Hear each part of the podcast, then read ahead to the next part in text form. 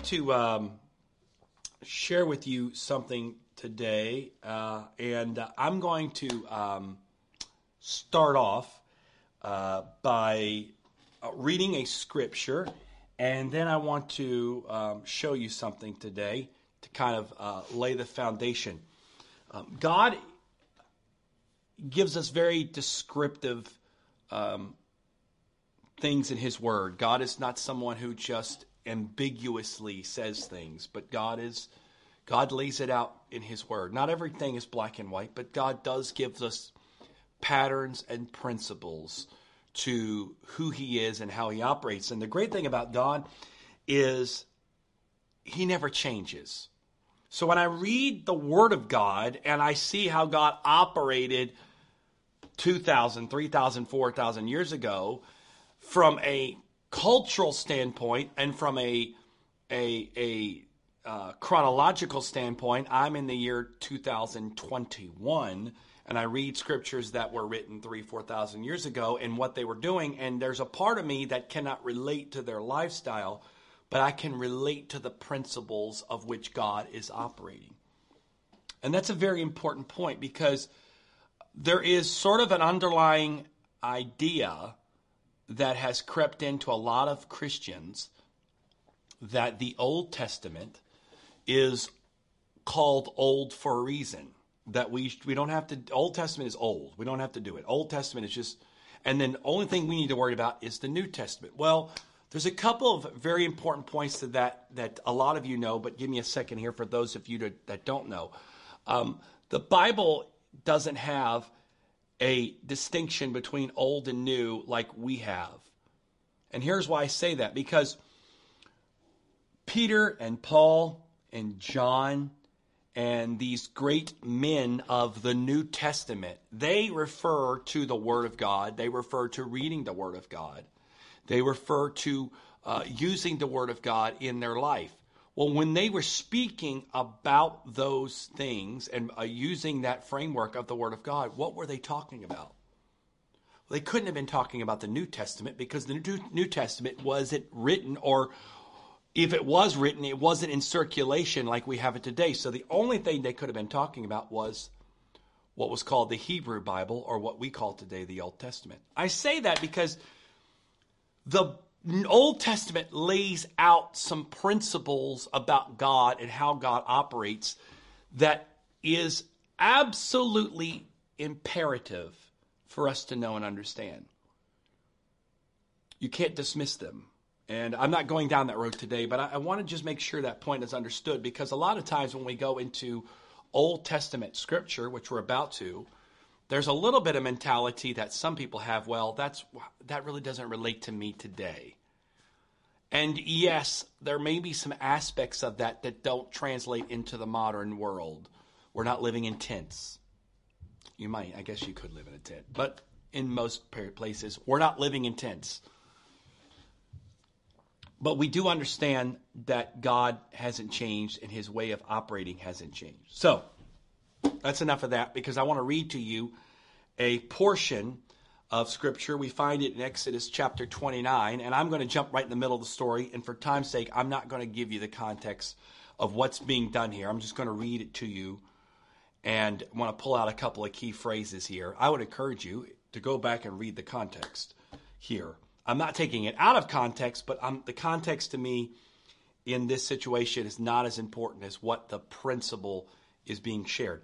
Exodus chapter 29, and we're going to begin reading with verse number 38. It says this Now this is that which thou shalt offer upon the altar two lambs of the first year, day by day, continually.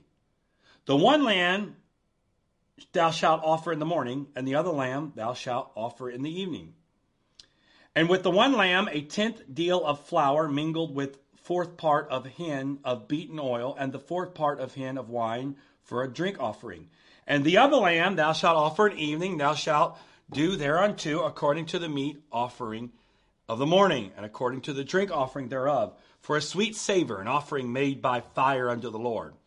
This shall be a continual burnt offering throughout your generations at the door of the tabernacle of the congregation before the Lord, where I will meet you to speak there unto thee. And I, and there I will meet the children of Israel, and the tabernacle shall be sanctified by my glory. And I will sanctify the tabernacle of the congregation and the altar. I will sanctify also both Aaron and his sons to minister to me in the priest's office. And I will dwell among the children of Israel, and I will be their God. And thou shalt know that I am the Lord their God that brought them forth out of the land of Egypt, that I may dwell among them. I am the Lord their God. Now, there's some context here. There's some things within the context of the scripture that's really awesome to, to see and know. But I want to pull out a couple of the key phrases that were were were um, mentioned there, um, because it's something that I think we all need to look at in our own life today, whatever level you are in your walk with God. And I don't say level as far as uh, this person's here and that person's there. I'm meaning whatever place you are, whatever position you are when you work with God, whether you're just learning to walk with God or you've been walking with Him for a long time. But before we get into the scripture, I want to take you back to something maybe some of you have, probably most of you have seen. And if you haven't seen, uh, you probably have heard the phrase. And if you haven't heard either one of them, well, you're going to have to just catch up quickly here today uh, to understand this. Uh, but um, at one point in time, I'm sure most of us have seen an infomercial. Whether it's an infomercial that we've seen on TV, whether it's an infomercial we've seen in a store, uh, stores like Best Buy, uh, Bed Bath and Beyond, other places, have those uh, tele- the screens set up that are playing the infomercials. Television uh, has stuff. Uh, the infomercials buy this. If you buy now, we'll throw in another one free. Just give us five dollars shipping and handling. But wait, there's more. You know what I'm talking about. Or there's a store uh, used to be in the mall. I don't know if I don't. I haven't been to the mall forever. I don't think it's there, but I do think I do think there's some malls that still have it. There's a store called As Seen on TV. Or if you go to Walmart, up front, there's usually a section up front in Walmart that's called the As Seen on TV section. And most of the stuff that's up there is stuff that you have seen in infomercial, like the Snuggie. That's the blanket with arms in it. Or uh, I'm trying to think of some other classic infomercial. Uh, remember the OxiClean guy? Uh, or I know now it's that um, Flex Seal. It's the guy with the boat. He basically cuts his boat in half and he puts this special flex seal and the boat floats again. There's all kinds of different stuff out there. You can go to Walmart uh, today and look up there and you can see all these commercials. But there's one I remember years ago. I didn't buy the product, maybe you did. But the tagline uh, came back to me when I was when the Lord started talking to me about what I want to share with you today. The tagline came back to me. And I'm going to play a clip for you uh, because I want you to remember it. And if you have forgotten it, maybe this clip will jar your memory. But I want to play it's about a 45 second clip. I want you to listen to something because I'm going to use this clip because I think it really shows sometimes how we view God and how we view uh, our own Christian walk with Him. So if we could play that clip. Isn't it, you guys? Isn't it simple? That nice? I'll put the lid on. This is kind of nice. There it goes. I'll slide this over. Get this chicken over, this chicken over, and this chicken over. And I'll just walk over here. I'll put it in this new Pro model. I'll slide it back. If you followed all the instructional material, you just... Set it and forget it. Put it in the rest area. Push it back. You slide the window up. You follow all instructions and you... Set it and forget it. Set it and forget it. Set it and forget it. It's as simple as that, folks. Set it and forget it. Now, maybe you've never seen that product before. I don't even remember. I don't remember the name of the product was. I think it was a Ronco. I don't remember what the product was, but it was the it was the saying of set it and forget it. And I hadn't seen that in years. I remember the saying because I remember it was just something that once it got in your head, it never could get out. Set it and forget it. Uh, but when I went on to find the clip and I went on YouTube and I watched that clip, I realized there's something else said there that really jumped out at me. Um, now, I don't know if you bought this product, if it works. Uh, I have no idea. That's irrelevant to me today. But if you notice, they that they the the guy said it, and so did the woman said it. They before they lifted, they put the chicken in the the the the oven thing, whatever that thing is called, uh, and they went to close the lid, and they made this statement: If you followed all the instructions, then set it and forget it. And all the crowd, you know, they do it. If you follow the instructions, and the crowd says, set it and forgive it. And at the end, he makes a statement it's just that easy. And if you understand, I don't know, again, I don't know if you maybe maybe you tried it, maybe you bought one. I have no idea. I don't know if you could set it and forget it. Apparently, that was what you could do with that machine. But that mentality of set it and forget it doesn't work when it comes to our relationship with God. Boy, it would be awesome if it could, but it doesn't. But we live more like that Ranco or Ronco, however you pronounce it, machine and how we approach God than we do from a truly biblical understanding of how we are to walk with Him. Because if we follow all the instructions, then we should be able to set it and forget it. And therefore, my job is to make sure that I'm properly doing all that I'm supposed to do so therefore I can set it and therefore forget it. Which means basically the way that we're promoting this product is basically the idea that you can put this meat or whatever you're cooking into this machine, you can set it and forget it, meaning you can go and do all kinds of stuff and not worry about this because it's going to take care of itself. And when you come back in a little while, whether it's an hour or two, I don't know how long it takes for something to cook in that machine. When you come back, you're going to find perfectly cooked chicken or roast or whatever else is spinning on that machine.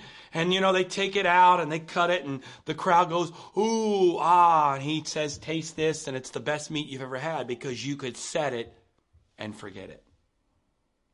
But can I tell you? That doesn't work. It doesn't work. So let's go back to our text.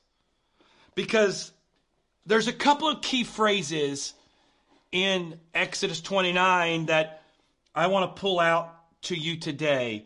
And uh, I want to reread Exodus uh, 29, the verses we read, but I'm going to start, instead of reading uh, at uh, verse 38, I'm going to start meeting, reading at verse 43. So, verse 43 says, And there I will meet the children of Israel, and the tabernacle shall be sanctified by my glory.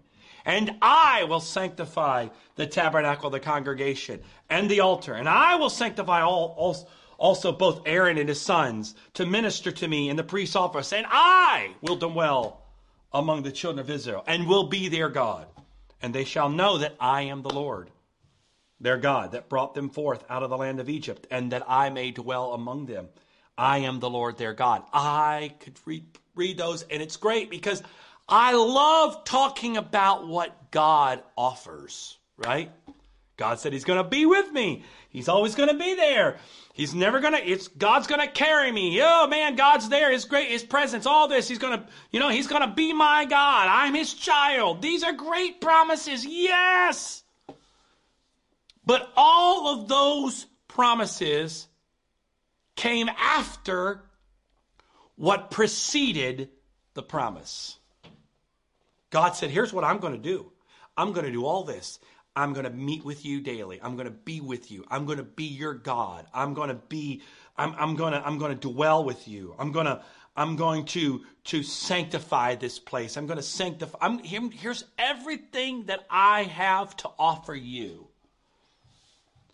But I'm only going to do this once you first meet these qualifications. So let's go back to read what those qualifications were to get the, the second part of the blessing. Now, this is that which thou shalt offer upon the altar. Okay, verse 38. All right, what am I supposed to do? Okay, number one, two lambs of the first year, day by day continually. One lamb morning, one lamb the evening. And with the morning lamb, you need to do these things. With the evening lamb, you need to do this, do these. And verse 42 says, This shall be a continual burnt offering throughout your generations. Now, here's the problem with that. We have no, I don't think we have a big issue with the idea that we're to offer God something, okay? We're to offer Him something. I get it. You know, He died for me, therefore I offer it to Him. But let's take the set it and forget it mentality that we just saw on the infomercial. Let's put that into practice for a second in this verse. And let's go back the thousands of years that this was written, and let's get in the context of this moment. The Bible is very specific. It even goes into greater detail in other parts of Scripture what exactly was qualified to be a lamb that was to be offered up. The first here gives us is two lambs of the first year. Uh, later on, it gives us, it tells us more specifically the qualifications of those lamb. They didn't, you didn't go out to your, you didn't go out and get the lamb that had, you know, like the crooked leg and the one eye and, you know, the one that just didn't look healthy, the one that was kind of, uh, whose, whose fleece was kind of mangy and who was the who was the sickly and say okay well you know i'm going to give god this because this guy's worthless anyways. God wanted you to go out and find the best one of your flock. That's what he offered wanted. So it first starts off showing us that god is not looking for your leftovers. Too many of us want to give god our leftovers. Well god it's been a long week I'm exhausted. And uh, I know it's Sunday, so Lord, I, I'm going to give you Sunday. But Lord, I'm just letting you know I'm tired. That's giving God your leftovers. That's giving God what you you've taken care of all your stuff, and therefore you're giving God what you have left over. But the Bible says, "Seek ye first the kingdom of God and His righteousness, and all of these things." Shall be added unto you. Now, some people take that verse as to say, seek ye first means you got to get up in the morning. The first thing you do is seek God, and that's the first thing. And there is some level of understanding to that, that in the morning there should be a desire to connect to Him. However, it doesn't mean just simply seek ye first the kingdom of God and then the rest of the day belongs to you. Because you know what? I can get up in the morning and I could get in my prayer posture, whatever that is, whether it's whatever you do, wherever you pray, whether it's a chair, you sit, whether you stand, whether you walk, I don't whatever you do. And I can give God my day. Oh God, I give you today. I want you to be the Lord of my life. I want you to, I, I love you so much. You're so great. Yada, yada, whatever you say. And then you can set it and forget it. Because you can go the rest of your day after you've given God your morning and you can run your life the rest of your day. And to God, that morning meant nothing. Nothing. It didn't mean anything to him. Because ultimately, he's not looking for just seek ye first in order, but he's also seek ye first in order, in preference, and desire and every aspect of life. He desires to be first. That means before any thought is taken, before the energy is expended, before you give anything else to anybody, He wants to be first. So that's the first thing we find here. But there's a word here that I really want you to look at because this is the whole crux of what I want to look at today for the next few minutes. And that is two lambs the first day, first year, day by day, continually. Day by day, continually. This is probably the greatest trap we fall into in our desire to have a relationship with Jesus Christ. We fall into the set it and forget it trap. Because the instructions given to us by the infomercial said if you do all, if you follow all the instructions, then you can set it and forget it. So what I do? Well, I get all the instructions put together, I set it, and then I desire to forget it. Because I think if I can just get everything right, I can just sort of check out, set it, forget it, it's okay. But when I read the principles of the Word of God, there's a couple of things that really start to work to to to uh, jump out at me. The Lord said, the, the Word says, uh, uh, uh "Blessed is the man whose mind is stayed, whose heart and mind is stayed on me. Now, we sometimes read certain things and we extrapolate those into some kind of um, unprecedented expectations, meaning that I'm supposed to sit around all day going, Jesus, Jesus, Jesus, Jesus, Jesus, Jesus, Jesus, Jesus, Jesus, Jesus, Jesus, Jesus, Jesus, as if I'm pulling up to the uh, to the drive-through at McDonald's and I say, "Can I have a uh, cheeseburger, Jesus, with a large fry, Jesus. Uh, can I get a medium Coke, Jesus? Uh, what do you kids want, Jesus? Uh, okay, can I get two, uh, Jesus? Happy Meals, Jesus. Can I get those with uh, nuggets, Jesus? And can I get those with uh, two orange juices or apple juices, Jesus? No. Going to your work. Uh, yes, boss, Jesus. What would you like for Jesus? Me to do today, Jesus. It's not what he's talking about.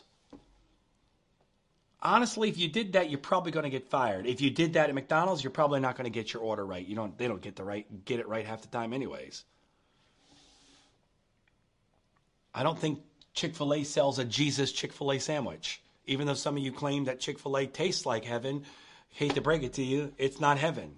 So if you rolled up to Chick fil A and said, Can I get a Jesus chicken sandwich and some Jesus nuggets? They're going to go, I don't know what Jesus nuggets are, but we do have Chick fil A nuggets.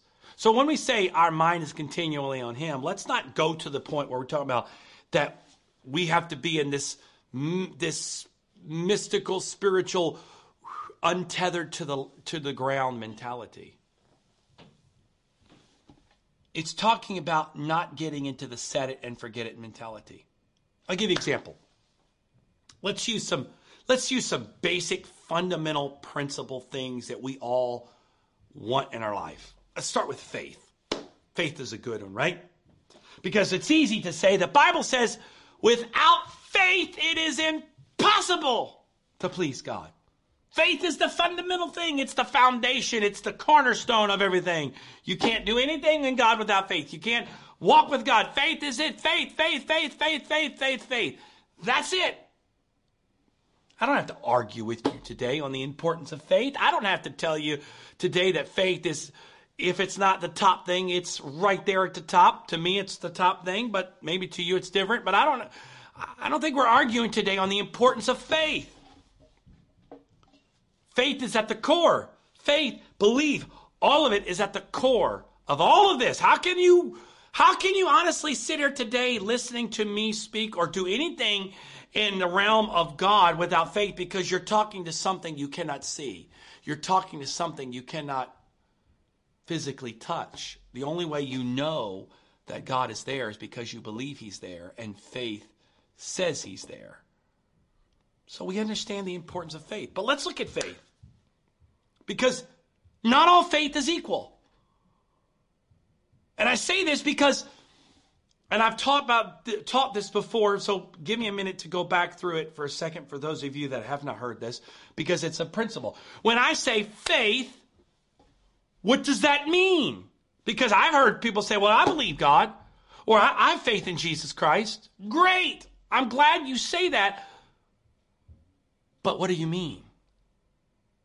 Because the Bible says in the book of James, where it says, Show me your faith without works. You can't do it. And James says, I'll show you my faith by my works. Or I'll bring it into this today's language, and some of you have heard me say this before. And that is this You can't show me faith without action. If you want to see my faith, watch my action. Because the Bible says in Corinthians, I believe, therefore have I spoken. We also believe and therefore speak. So those two things show me something about faith. That faith cannot be set it and forget it. Because if I set it and forget it, that's not faith. So we go, okay, God, you know what? Let's say right now, everybody uh, in this that's watching today, to some degree, whatever it is, you've got a need. Now, based off where you are in your life, based off things that are going on, that need may be low, medium, or high priority. There are some times where there are literally life or death needs in our life. There are survival needs. There are needs where I don't know if I can literally make it another day. Some of you may be there today. That might be driven by um, physical, emotional, financial, family, stress, drama, whatever that might you might be there.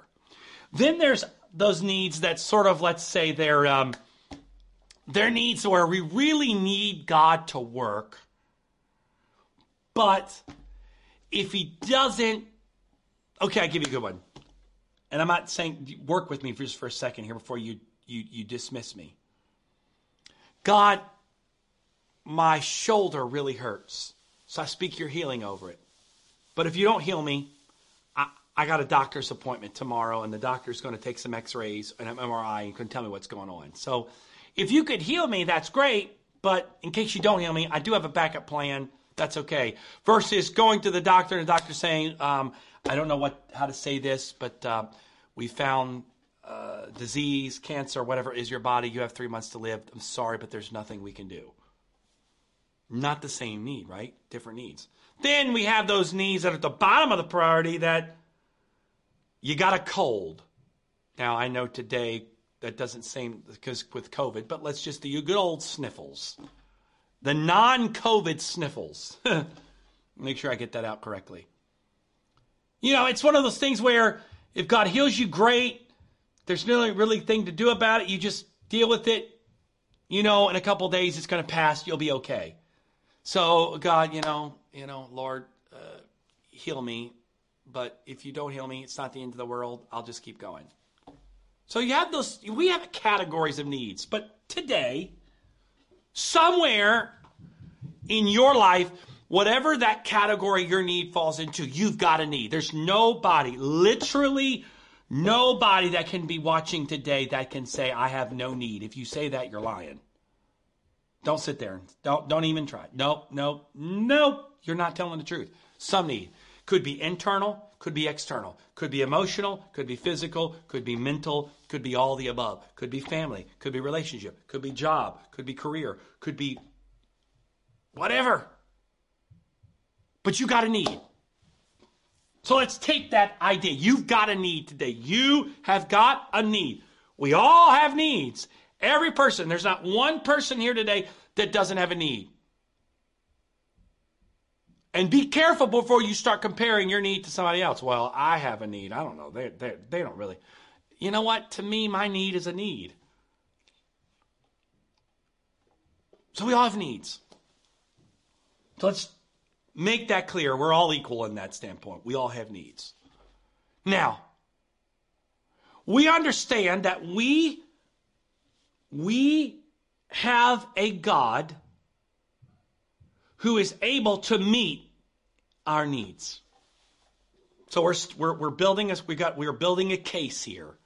Like a good lawyer, we're building a case for what we're about to bring before the jury. So, number one, we all have needs. Check, got it. Okay, I got a need, whatever it is today. Maybe you're sitting at home and you're battling COVID.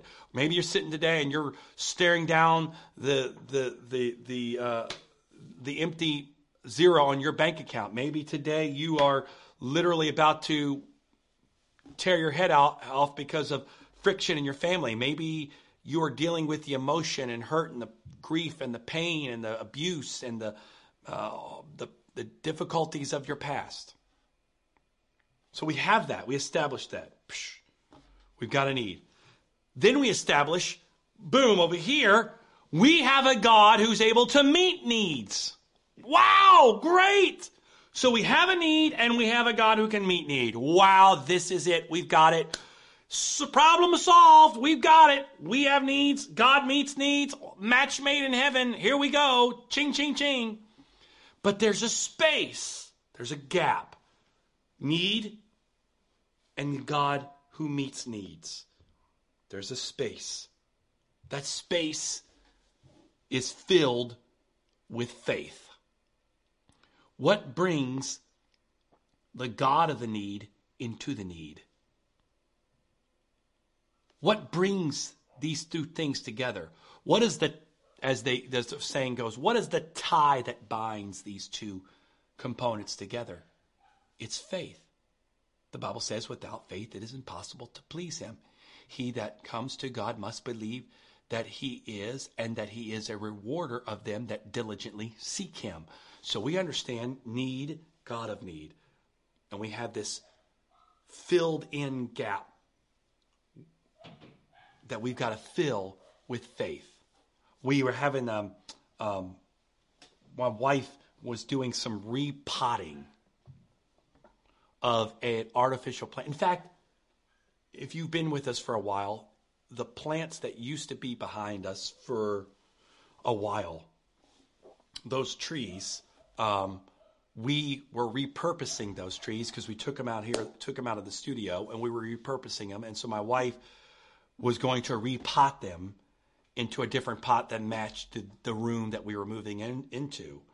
And um, so we had to pull them out. They were in this, we had to pull them out and um, we had to get creative in putting them back in to the pot, uh, a new pot. And the new pot we bought was larger than the other pots. So we went to the store and we bought some of this, these styrofoam discs and they were kind of in the shape of the pot we had, and we put them down in there, and then we, uh, my wife cut a hole, and we stuck the artificial tree uh, into the hole. Well, the problem was, okay, we had the pot, these foam discs, and the tree in the hole, but we had too many gaps.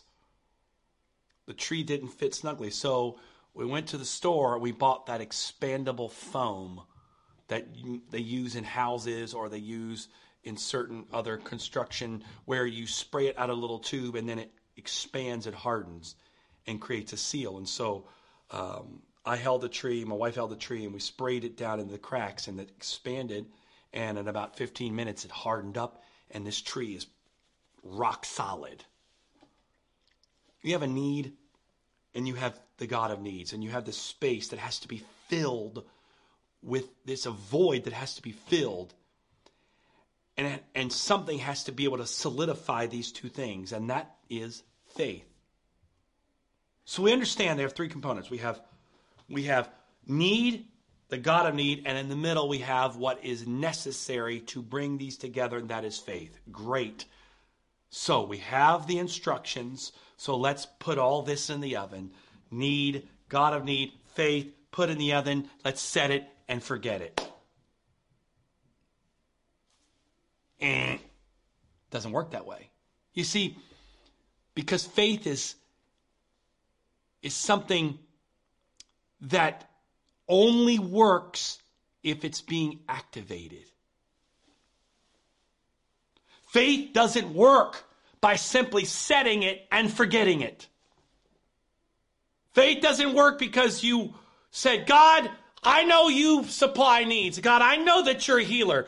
God, I know that you're a deliverer. God, I know that you can do exceeding and abundantly above all I can ask or think. Lord, I don't know how you're going to do it, but I believe you can do it. God, I don't know how I'm going to make it through this situation, but I believe you can and you will carry me through. And then I wake up tomorrow and I'm like, well, I set my faith, so now I can forget my faith. But you see, the problem is faith is something that has to be activated every day. Faith is like a fire that you constantly have to make sure has the proper wood and has to continually be managed, or that fire is eventually going to burn out. You can't set it and forget it. Because I I know in my spirit when the Lord gave this to me, there are some of you right now that you are not seeing God work in your life because your faith is not being activated on a daily basis. You are telling God, you're, God, I know you're a healer. Here's all the things, God, your word promised. And God's going, yeah, but where's the continually on your part? Yeah, we want to tell God the end of Exodus 29, but we're not telling, we're not giving God the continual there in the middle of Exodus 29, right? We're not giving the day by day. We're not getting up and saying, God, I'm still sick today, but I know that you're a healer. God, I'm still broken today, but I know that you're a mender of broken hearts. Wait a minute. I did that yesterday and God didn't do it. Yes, but don't, don't, I said it at the very beginning. Just because we don't see he's working doesn't mean he's not working. That song, uh, that um, um, Waymaker. Maybe you've heard on the radio, and they say it. Even when I don't see it, you're working. Even when I can't feel it, you're working. You never stop you never stop working. You never stop. You never stop working. Even when I can't see it, you're working. Even when I can't feel it, you're working. You never stop working. You never stop working. Can I tell you this? We serve a God. We walk with a God. We know a God who never stops working. Even when I can't see it, even when I can't feel it, He's always working. But he only works if I can continue with my faith. Faith is an activation thing every day. Faith doesn't work because today on Sunday, it's Sunday, I have faith, I believe. But tomorrow morning, you go off and you live six days disconnected, six days of doubt, but you set it so you can forget it. It doesn't work. That's why the Bible says today is the day of salvation. Now is the time. The Bible says in the great in in in in, in the great scripture in faith, he on Hebrews, the description of faith. Now faith is the substance of things hoped for, the evidence of things not seen. Now faith, not tomorrow faith or yesterday faith, now faith. Some of you are living with the idea that faith, you've said it and forget it, but you're not activating your faith. You're not living with an activated faith. How about this? Grace. Love grace, grace. Grace is God's is, is God's working in me for it to help me and to, and to and to give me what I cannot do on my own. Let's go back to the acknowledgement. I'm here. God wants me to be here. I'll never be able to get there. I'm always going to come up short. Doesn't matter how hard I try. I'm I am built to fail in my own efforts. You as a human being in your own efforts in God are built to fail because the Bible says no flesh is going to glory in, your, in his presence. You're built to fail. Well, that's not fair. That's not fair. God's made. No, no, no, no, no, no. He made it that way because He's always going to ask you to go just beyond what you can do on your own. Because if you could do it all on your own, you don't need God. So you're going to be here. God's always going to ask you to be here. So, what is that space called? I call that the space of grace. The only way for you to get here to here is you've got to get His grace you have to receive His grace. The Bible says, Come boldly before the throne of grace that you might receive help. But here's the point, right? Here's how, here's how I wish it would work. Lord, I receive your grace today to walk with you, to be the person you have chosen me to be.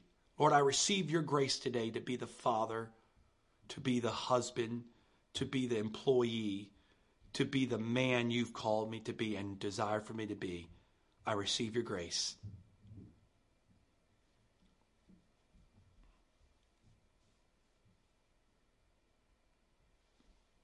I'm, I'm waiting. Where is it? Okay, God, it just let me run that back to you. Um, I receive your grace today. So pour it on me. Okay, maybe that. Let me move over here for a second. Maybe I missed the grace bucket. Okay, God, I'm right here. I receive your grace today. Okay, maybe that worked. Let me go over here. This will work. Hey! Woo! I receive your grace today. Oh, man, where is it?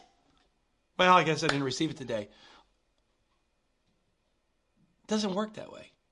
You see, I believe grace operates like a ship underway. You've heard me use this illustration before, some of you, but a giant ship, whether it's a vessel that is uh, tied up to the local pier in your neighborhood, if you live near the water, the near the, the 20 or 30 foot sailboat, or it's the hundreds and hundreds of feet of a of a ship or a naval vessel or a container ship or a mega yacht. All of each ship is steered by a rudder. That's that little thing in the back that moves to allow the ship to turn into the water. But there's a principle that is so simple, sometimes we forget. And that is, you cannot make adjustments of a ship. You cannot make a ship turn if a ship is tied up to the dock. Doesn't work that way.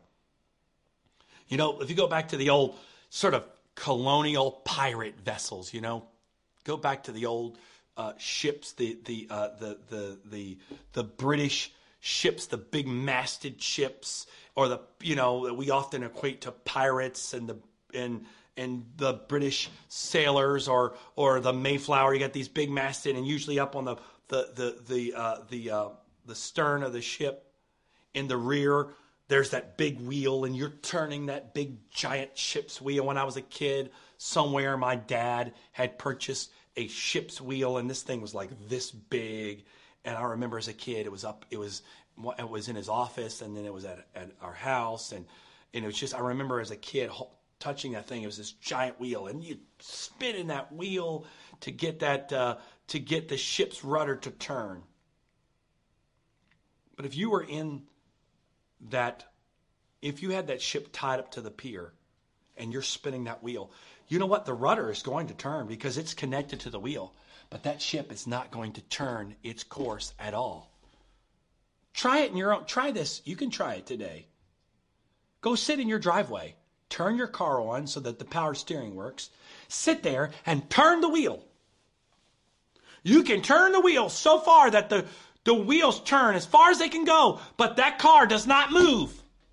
Doesn't change course, doesn't change direction because it's sitting still.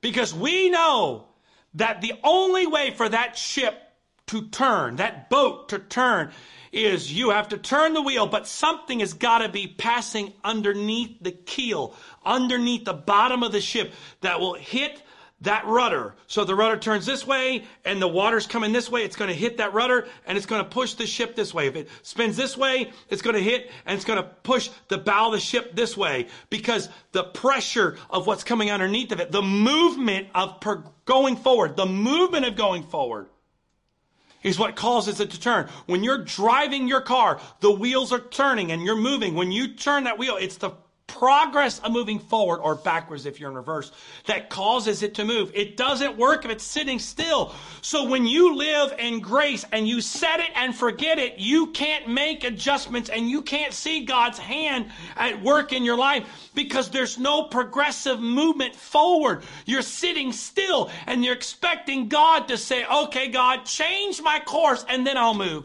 Do this and then I, no, no, no, it doesn't work that way. Give me a lamb every day and then I will.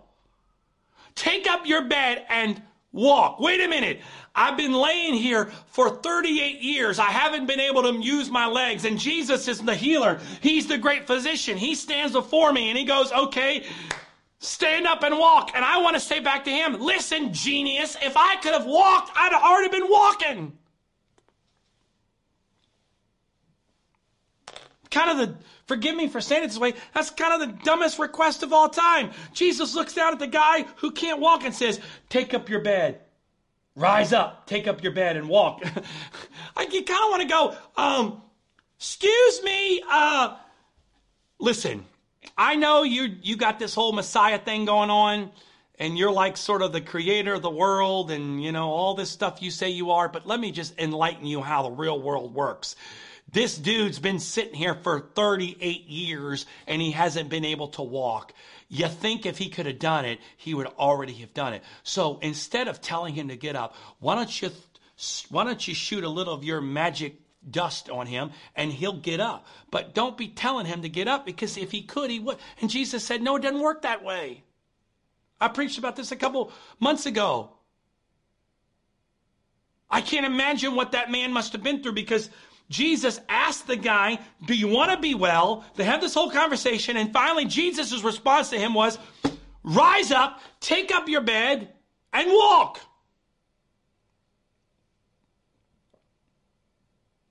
I don't believe when he said that, the guy went, did you feel that? Woo, did you feel that? Woo, I feel it. I feel it. I feel it. I don't think he did. He, he began to stand up. Ooh, I feel it. I feel it. I think he went, What? Are you kidding me? But he knew he was the healer. Need, the God of need. We've got those two. What's in the middle? You've got the need, 38 years, never walking. You have the healer standing right before him. But in the middle, there's that space of faith, right?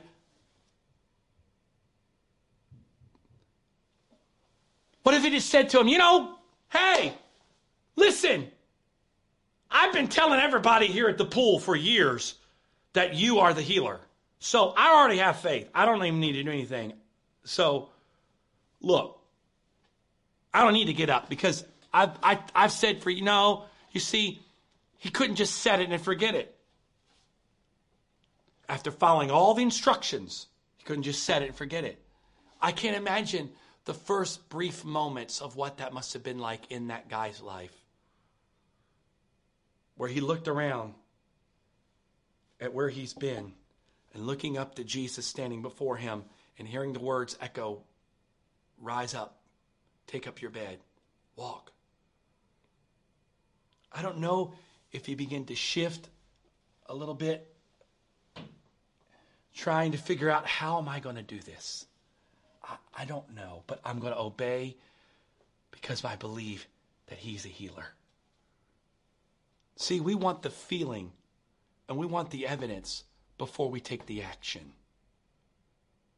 We want God to do His part and then we'll respond because we're so afraid of being let down. We're so afraid of it not happening that we're afraid to activate our faith. We're afraid of activating grace in our life, whatever it is. And so we live with this mentality of, well, I said it, I forget it. God knows I believe. If God wants to do something, He knows He knows where to find me. I'm here.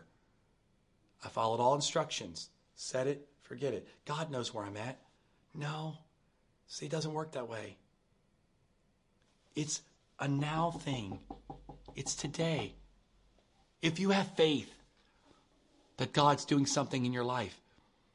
Where have you activated that faith today?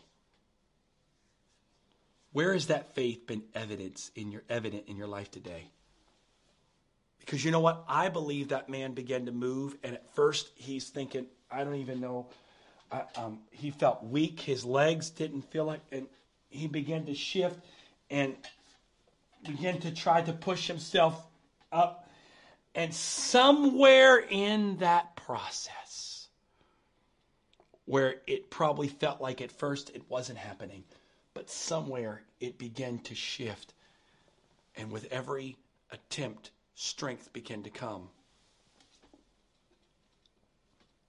You see, we desire to grow in God. We desire to have more faith. When you say, God, give me faith, He doesn't zap you with the faith jolt. More than likely, God's going to put you in a situation that's going to require you to have faith. If you want to learn about trust, He's not going to just say, Here's the magic trust bullet. Here you ready to go. Bzzz, trust, there it is. No, He's going to put you in situations that require you to activate trust. God is wanting you to activate what you've got on a daily basis. You can't live with the set it and forget it. We are so desiring to go to the next thing that we go, okay, God, all right, I got faith. Check, let's go on to something else. Show me peace, show me grace, show me the depths of all you have for me. Wait a minute, what about faith? Yeah, but God, I got faith. I got it in the oven. I followed all the instructions. I closed the glass lid. I set it and forget it. No, yeah, you did. And that's right. You have forgotten it because your faith's not working. Your faith isn't working today. You've stopped activating your faith because you've now moved over and now instead of worrying about the chicken, you're you're over there making your mashed, mashed potatoes or your peas or your cornbread or your whatever else you've got in the oven because you've set it and forget it. It doesn't work like that in God's in God's chick, uh, uh, kitchen. You can't just set it and forget it. Doesn't work like that. It has to be activated. He will do his part, but you've got to do your part. He will sanctify you. He will come to you. He will meet with you. He will stay there. He will be your God. But what about the continual? What's Sunday? Of course, today we're all, everybody's going to do it on Sunday. It's Sunday. This is the day we activate. Activation! Sunday! Well, I hate to break it to you that um, if you go read the Bible, Sunday is not exactly God's holy day. You can't make Sunday holier than any other day if you're going to say that. In fact, there's one day that God said, This is the day, it's the Sabbath. It wasn't Sunday. Hate to break it to you. But the way we are in our world, in our society, we've set aside Sunday. So we'll use Sunday. You can't just say, okay, I got a week. I've got Monday through Saturday. I've got work to do. I've got issues, problems, doctor's appointments, this, that. Here it is. Okay, God. All right. God, I give you my week. I give you everything about my week. Lord, I'm asking you, Lord, that you would do this and do that this week. Lord, you know what I'm going through. You know what I'm dealing with. You know that boss that's driving me crazy. You know the bills I've got to pay. You know the doctor's appointment that I'm dreading that's going to be on Wednesday. So, Lord, today I give you my week. I give it all to you because I want you to be the first. All right. I followed all instructions. I'll set it and forget it. I wake up tomorrow morning and I'm off because I've done it Sunday. No. The Bible says new mercies his mercies are new every day. I am dealing with today, but tomorrow requires the same activation. Tuesday requires the same activation. Wednesday requires the same activation. I can't just set it and forget it because today is Sunday. Antioch West, hear what I'm saying. I've been saying this now for three years. Hear what I'm saying in the Holy Ghost.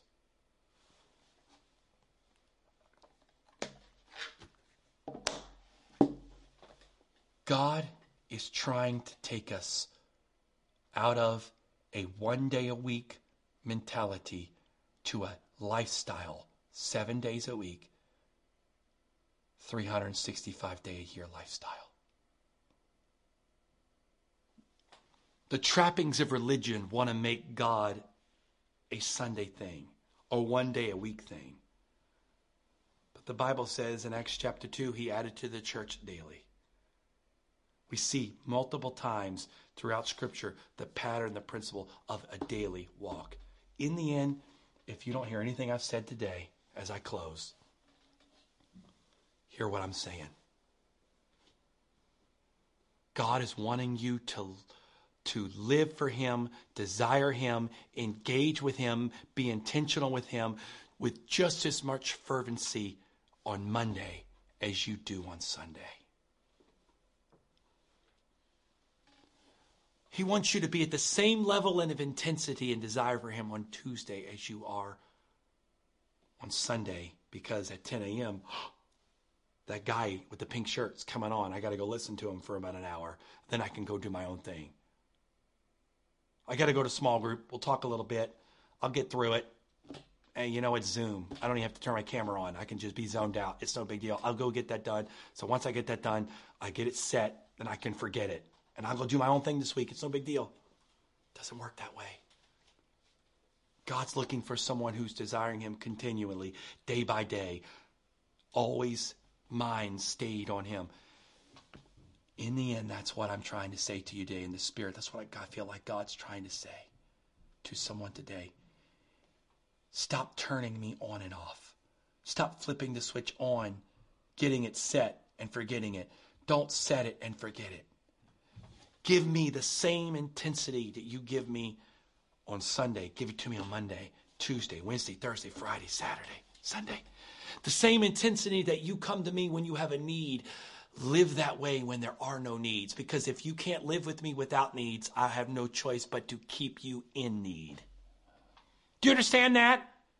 That the reason why God has to keep most of us constantly dealing with junk in our life, constantly dealing with need after need, is because the moment we don't have a need, we set it and forget it. So God, in His love and mercy, continues to have us dealing with need after need after need after need because it's the only way He can keep us engaged with Him.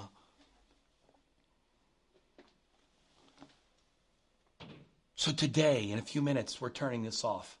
You may go to a small group, one of our life groups today, virtually. If you're not in a part of a life group, we'd love to have you be a part of a life group.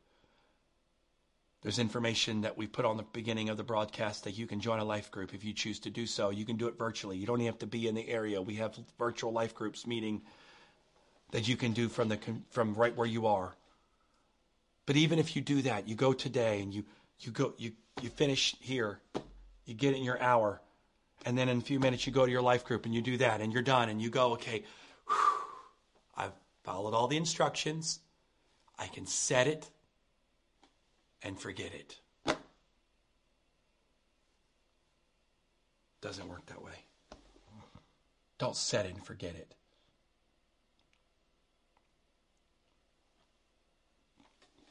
But seek God with the same fervency this afternoon as you feel today right now.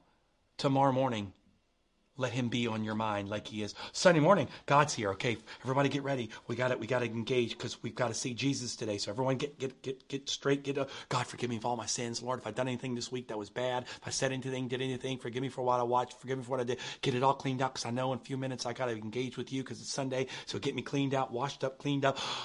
okay, I'm ready. God, Sunday, pour it on me. All right. Oh, I endured those two hours. Boy, that was tough. Thank God I don't have to do that anymore until next Sunday. So Let's just go live it up. Oh, oh my goodness, it's Sunday again. I got Lord, forgive me for all my sins. Get this cleansed out. Make me all all this. Got it not okay. I can get ready. It's Sunday. Sunday's over. Yes, got it. Let's go. Live it up. Tonight's the Super Bowl. Doesn't work that way. Stop sitting and forgetting it. That mentality isn't from God and it doesn't work. That's why we talk about all these things, but we never see them come to pass because we said it and forget it. It might work for rotisserie chicken from Ronco, but it's not working when it comes to the fruit of a life living with Jesus Christ. Father, I thank you. I've done everything I can do today to try to be the conduit. I've tried to speak only what you've given me with the attitude, with the fervency that you've given. Lord, every word that's said today, I speak that those words would have would were your words that they would find lodging in our hearts and life. Change us today, Father. Activate us. Activate your church and your body. In Jesus' name, I speak an activation over your church today. In Jesus' name, that we don't just do church, but we be church. That we not just do church and set it and forget it, but we are called to be your church. I speak in Jesus' name that we would be activated. Activate us today, Father. Let our faith be activated. Let grace be activated. Let peace be activated. Let it be activated in us. And God, remove the set it and forget it mentality out of our mind. Let us live with an engaged faith, engaged in you on a daily basis. In the name of the Lord Jesus Christ. Let us move in you. Let us let us not stay stagnant and still because we said, God, you know, change us. So therefore, we've already said it. So Lord, you know that. So I'm just going to sit around waiting for you. But God, we've asked. Now we're going to confess every day, and we're going to speak that, and we're going to walk in that, because you are looking for people that are willing to take a step, take up our bed, rise up in Jesus' name. I speak this activation in our hearts and spirits by your spirit, by your word, and by your authority, and more importantly, by the name that is above every name. In Jesus' name, make yourself known to us today in Jesus' name.